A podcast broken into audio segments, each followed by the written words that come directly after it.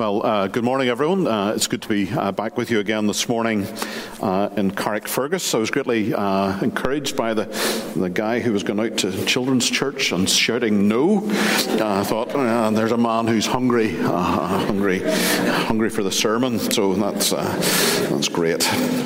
So I'm glad you've uh, remained behind, and if I could encourage you uh, to turn uh, with me uh, to that uh, section uh, that we read together in Galatians chapter 5.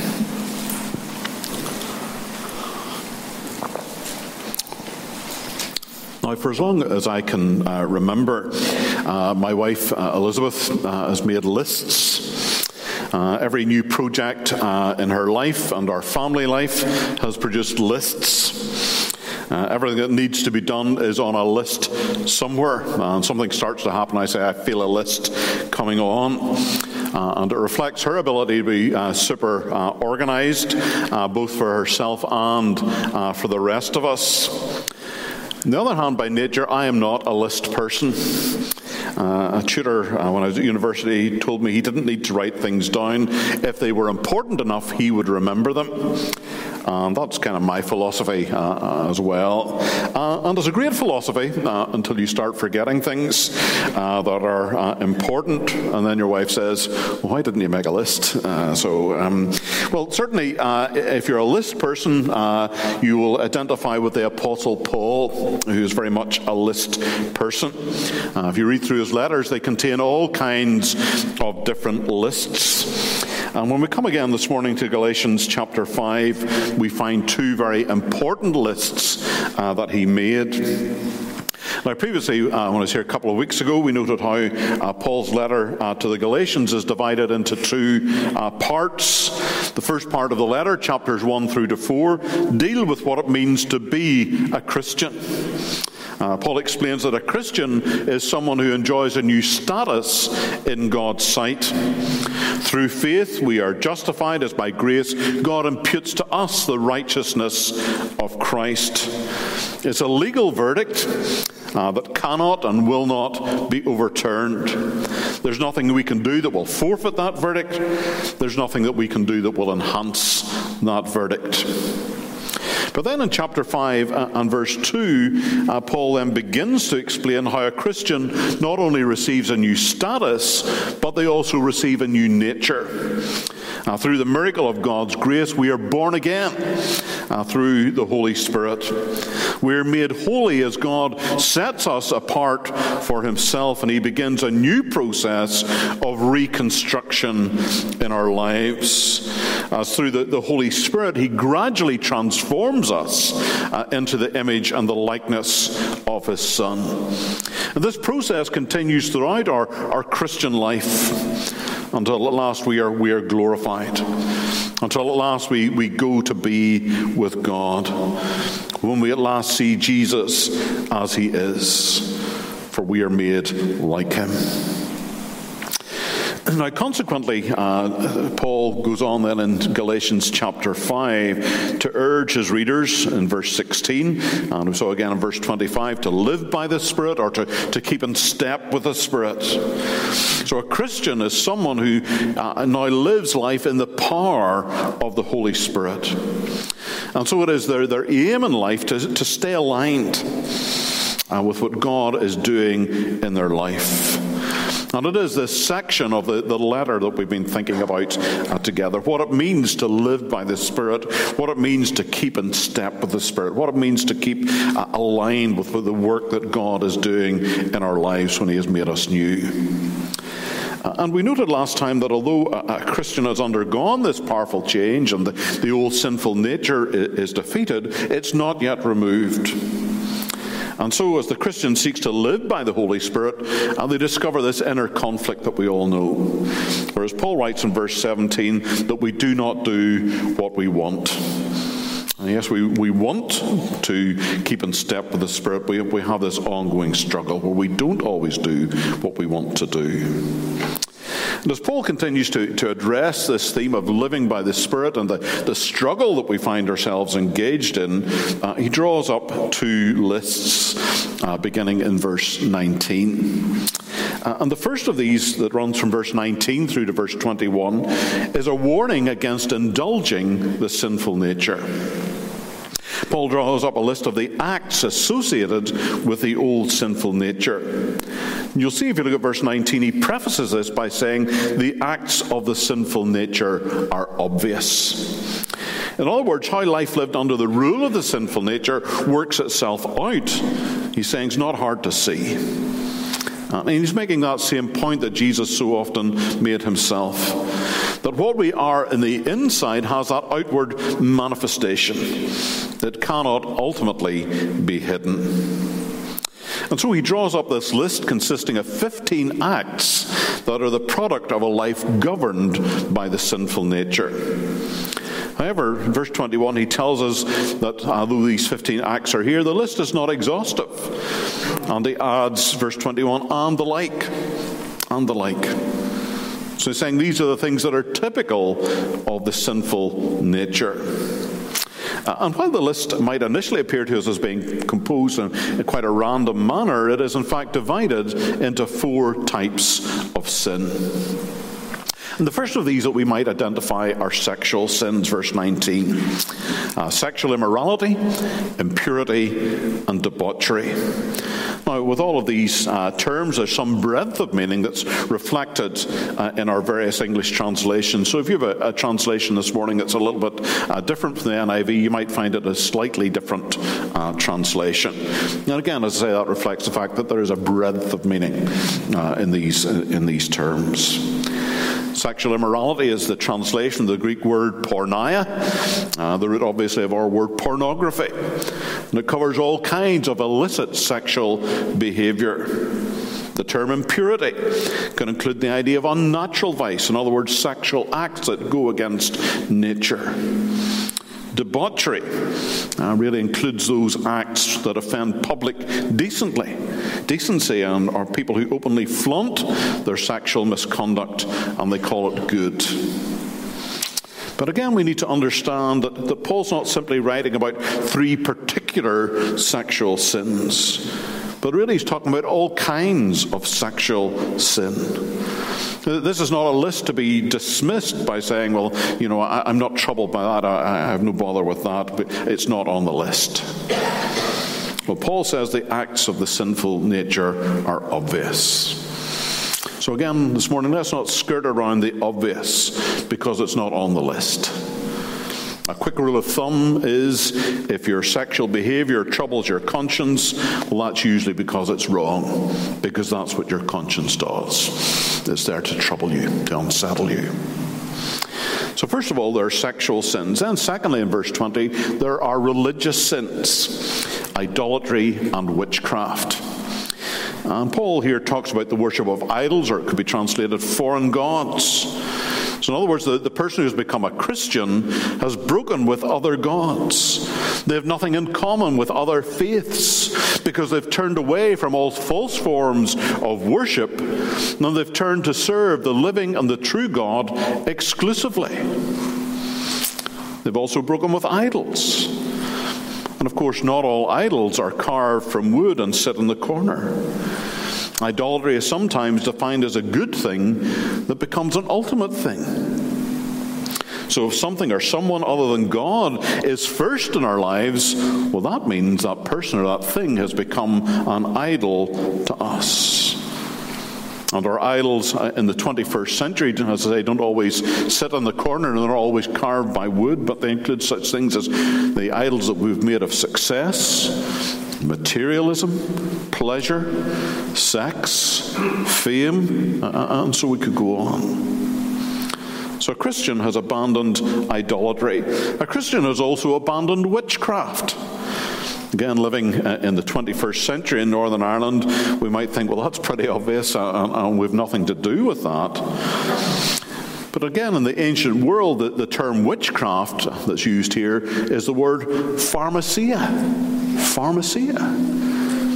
obviously, the root of our word pharmacy. A person turned to witchcraft for, for healing. And of course, there remain many forms of healing out there that are underpinned by all kinds of false religious ideas, all kinds of false spirituality. We think of things like Chinese medicine, rooted in that ancient worldview.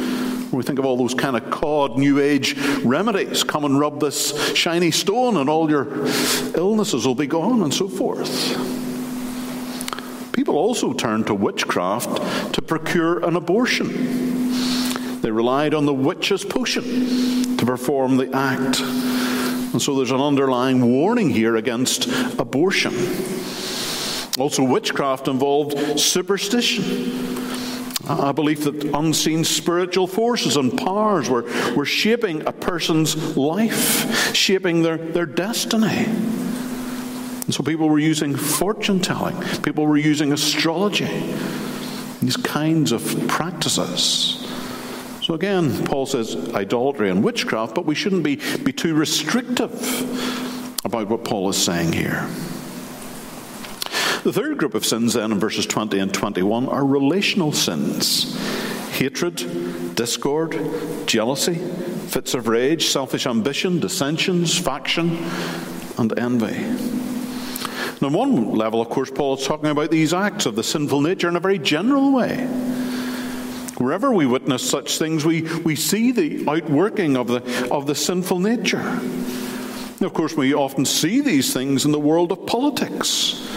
And we wonder how the politicians can ever mend our country when they, they can't even agree amongst themselves. But with these relational sins, Paul is actually heading much closer to home and warning these Galatian Christians that these things have no place in the church. And this is what the, the Judaizers who troubled the Galatian churches had introduced to them. These people who came along and insisted if you were going to be a Christian, well, you needed to obey the Jewish food laws, you needed to be uh, circumcised, and so on and so on. And they brought these new laws into the church and they created division. But the gospel of grace, the gospel of grace that is Paul's gospel, brings people together. Because we recognize in one another that we're all unworthy sinners, we're all relying upon God's grace. But the type of law keeping, the type of legalism that these uh, people had introduced into the church, is that type of legalism wants to divide, wants to cut off people who haven't attained their self appointed standards. But Paul says there's no place in the church for these divisive attitudes. They don't reflect spiritual maturity, but the sinful nature. These are the works of the flesh, the works of the sinful nature. Paul's fourth group of sins, then, verses, uh, verse 21, are sins of excess sins of excess. He says drunkenness, orgies. And here Paul condemns drinking really to excess. And orgies here has not only the kind of sexual connotations that we might have with it today, but also the idea of excessive eating, excessive feasting and drinking. We would probably call it today the, the kind of a party going lifestyle. I think in a previous generation of Christians, these things were, were frowned upon. But today they're often acceptable amongst Christians. But Paul says these things have no place in the Christian life. They're not expressions of Christian maturity, as some people seem to think. They're expressions of the sinful nature. Now, as we noted, Paul says at the end of this list, and the like. His list is not exclusive, his list is not exhaustive. Rather, it's an invitation to us not only to avoid these things, but to think these things through. Ask ourselves about certain lifestyles and certain behaviors and say to ourselves, isn't it obvious? Isn't it obvious that these things are incompatible with the Christian faith? And this is more difficult than, than you might imagine because the old sinful nature is there. Although its rule in our lives has ended, it is still there. And if we permit it, it will completely distort our thinking. It will lead us into justifying to ourselves all kinds of, of sinful behavior. It may even lead us to make a virtue out of sin, and we become like the, the people in Isaiah's day, where we call good evil and evil evil good. And so Paul is calling us here to some hard thinking about our lives, hard thinking about our attitudes and our behavior and what governs our hearts. And he does so with a warning in verse 21 I warn you, as I did before, that those who live like this will not inherit the kingdom of God. What does Paul mean by, by issuing this, this warning? Well, I think we should notice two things here. The first is, although it's not evident in our English translations, the phrase Paul uses, those who live like this, might be more accurately translated as those who habitually live like this, or those who go on living like this. Paul's not saying a Christian will never ever do any of these things. He's not saying that a Christian may not lapse and fall into sin. But rather, his warning is against those for whom such things simply form part of their habitual lifestyle. They, they go on living as if they weren't Christians, as if they were still governed by the old sinful nature. The second thing he writes, of course, is that those who live this way will not inherit the kingdom of God. The phrase the kingdom of God is not a term that Paul uses very often, and when he does, he uses it to refer to the moral nature of the kingdom. In other words, the kingdom of God is a place where sinfulness and immorality are excluded. So, bearing this in mind, Paul's saying that the person who lives a life of habitual godlessness, they have no place in God's eternal kingdom. Because he's saying they're showing by their behavior they don't belong there. They don't belong there. They're showing by their behavior that they have not entered the kingdom of God now. They're showing that by their behavior that Jesus does not rule in their lives. They're showing that they're not controlled by the Holy Spirit. So, Paul's warning here is not against Christians who will fall into sin, but against those who exhibit by their lifestyle that they were never Christians in the first place. That they've no place amongst God's people, that they're not led by the Spirit. They show by their lives that they've never embraced the gospel of grace, that they've never been changed by the power of the Holy Spirit. He is, however, hopeful of better things amongst the Galatians, as he points out. For we see a second list then in verses 22 and 23, where he speaks of bearing the fruit of the Spirit. Now, again, we should notice Paul speaks of the fruit of the Spirit, and when he does so, the word fruit is singular. Is singular. So while there are many works of the sinful nature, the fruit of the Spirit is singular. Uh, so we have a list here where these items are not disconnected from each other. So we're better not to think of, the, the fruit that he speaks of as a kind of a, a basket of fruit. You know, uh, somebody brings you a basket of fruit uh, in your hospital or something. You have uh, your oranges, your apples, your bananas, uh, etc. But we're better to think of a, a, fruit here as something like an orange, something that's co- composed of segments. One fruit, but composed of individual segments. And again, we're reminded in that of the, the nature of the work of the Holy Spirit the Holy Spirit is the Spirit of order.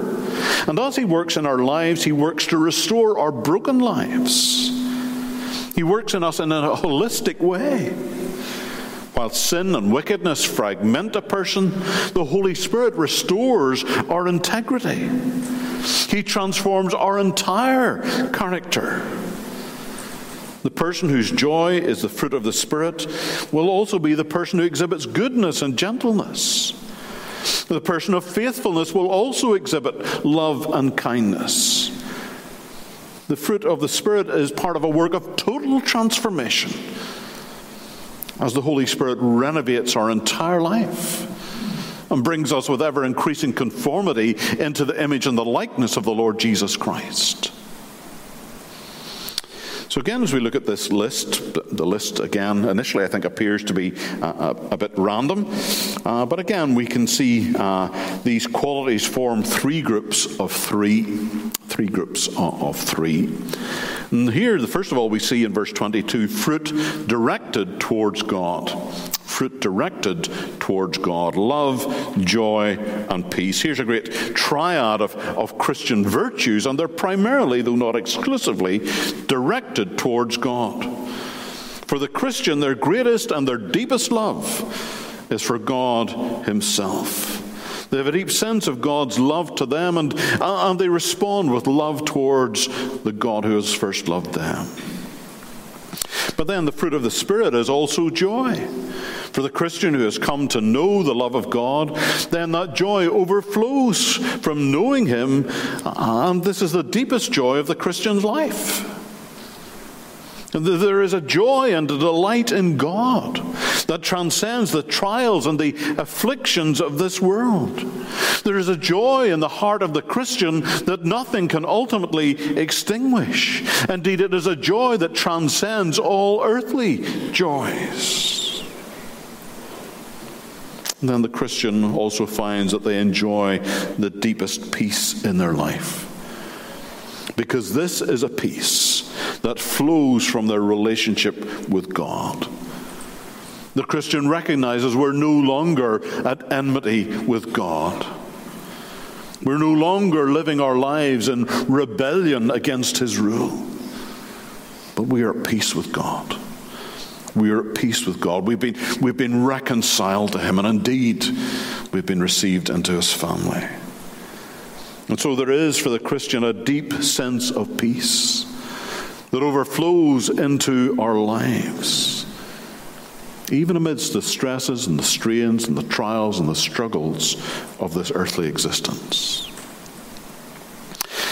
Secondly, then, we see in verse 22 fruit directed towards others patience, kindness, goodness.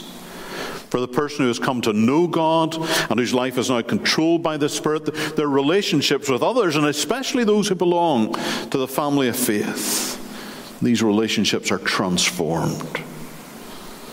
And their lives bear the fruit of patience, of long suffering, of bearing with one another. What a world really is contained in that word patience. Patience especially when directed towards other people. It's learning to, to bear with one another in weakness, learning to bear with one another in failure, in our lapses. Means forgiving one another. It means serving one another with humility, patience. And then there's kindness. What's kindness? Well, kindness is a, is a practical expression of Christian love. The Christian knows the love of God, and they in turn love God. And that love that they experience, have experienced from God, then overflows into the way in which we, we treat other people. We, where we long to express to others the, the love of God that fills our hearts and our lives. And how do we do that? We, we exhibit kindness. We show kindness to others. Kindness, the practical expression of Christian love. And then there's goodness. Goodness is that behavior towards others that goes beyond mere responsibility. Goodness doesn't ask, well, is this my responsibility? But with generosity of spirit asks, well, how can I help? How can I help? Because I long to do you good. All of these qualities patience, kindness, goodness speak of the fruit of the Spirit in our lives because they all demonstrate how God has treated us.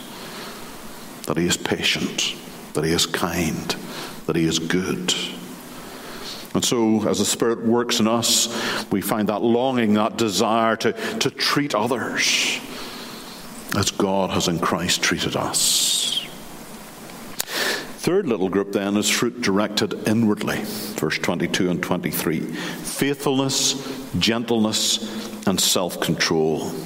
It's not only our attitude towards God and others that matters, but how we conduct ourselves.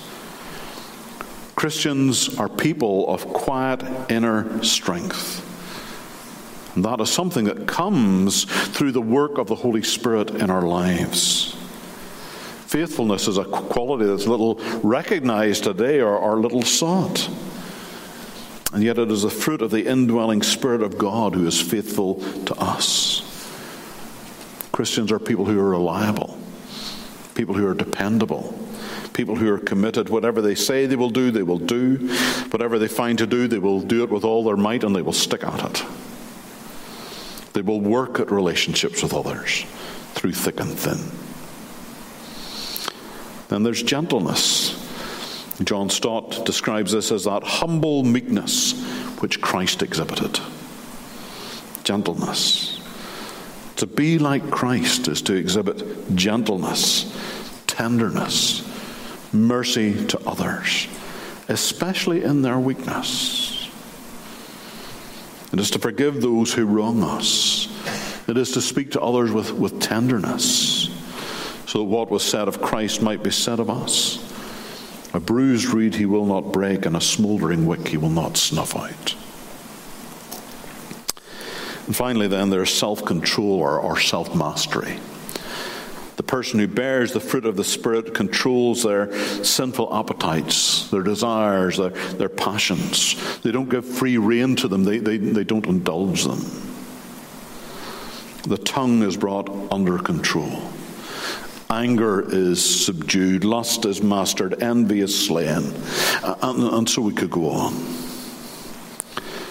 The person who is self controlled knows themselves. They know their heart, they know their weaknesses. They're learning to bring these things under control through the indwelling strength of the Holy Spirit. Paul says these things are the fruit of the Spirit love, joy, peace, patience, kindness, goodness, faithfulness, gentleness, and self control. In verse 23, he adds, Against such things there is no law.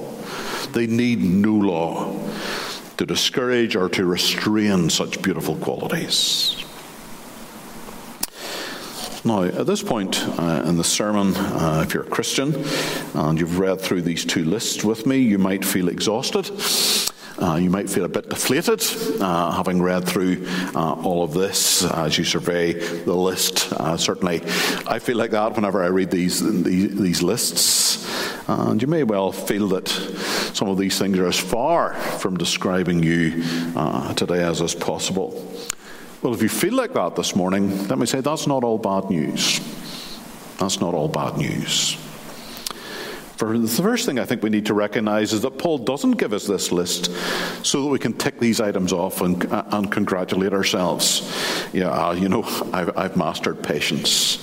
Uh, I've, I've self control all sorted out. You know, I've no problem with, with sin in my, my life. Instead, reading through this list reminds us of how far, far short we fall of what a Christian ought to be. It reminds us, doesn't it, of the great conflict that goes on between the, the new spiritual nature and the old sinful nature, so that we say, Well, I don't do what I want to do. Instead, time and time again, I often find myself falling into sin. But when we feel like that, where does that drive us? Where does that drive us? Well, it drives us once again to the cross of Christ. It drives us once again to the cross of Christ where we receive mercy and grace and forgiveness. In other words, this list highlights for us the grandeur of the gospel of grace. As Christians, we are utterly dependent upon the grace of God for our salvation. If it were not for the grace of God this morning, who amongst us here could stand? If this was a list of things that we must do, or we'll all be lost. That would be an absolute tragedy. But this list doesn't teach us about Christian perfection. It does teach us about Christian realism. It reminds us that we all have a long way to go, whoever we are this morning. Whoever we are, we all have a long way to go. And we need to be realistic about that. It should drive us back time and time again to the grace of God. Uh, man said he had heard that famous definition of evangelism that you've, you've perhaps heard. He said that uh, evangelism, as he had learned, was one beggar teaching another beggar where to find bread. He said he'd grown up with that explanation. He, thought about it often. He said, until one day I realized that I had become an ex beggar, telling others where to find bread. But the sinfulness in our lives, the struggles that we have, drive us back time and time again to the grace of God, to the cross of the Lord Jesus Christ, to our need for grace. But secondly, we must also see that Paul describes this list as the fruit of the Spirit. In other words, it is the work of the Spirit to produce this fruit in our lives. In other words, Paul's not saying to us this morning, you must do your best to, to do each of these things. You must do your best to live up to each of these standards. Not all. He's saying if the Spirit is at work in your life, then your life will bear this fruit. That is the Spirit's work. He will bear this fruit in the same way as an apple tree bears apples. What does that mean? Well, it means that we're totally reliant again upon the grace of God. We're totally reliant upon the grace of God to bear this fruit in our lives. Paul's not saying to us this morning, here, you need to work harder. He's calling us to recognize that this is the Spirit's work. And as he writes to the Philippians, we must remember that he who has begun a good work in our lives, he will bring it to completion.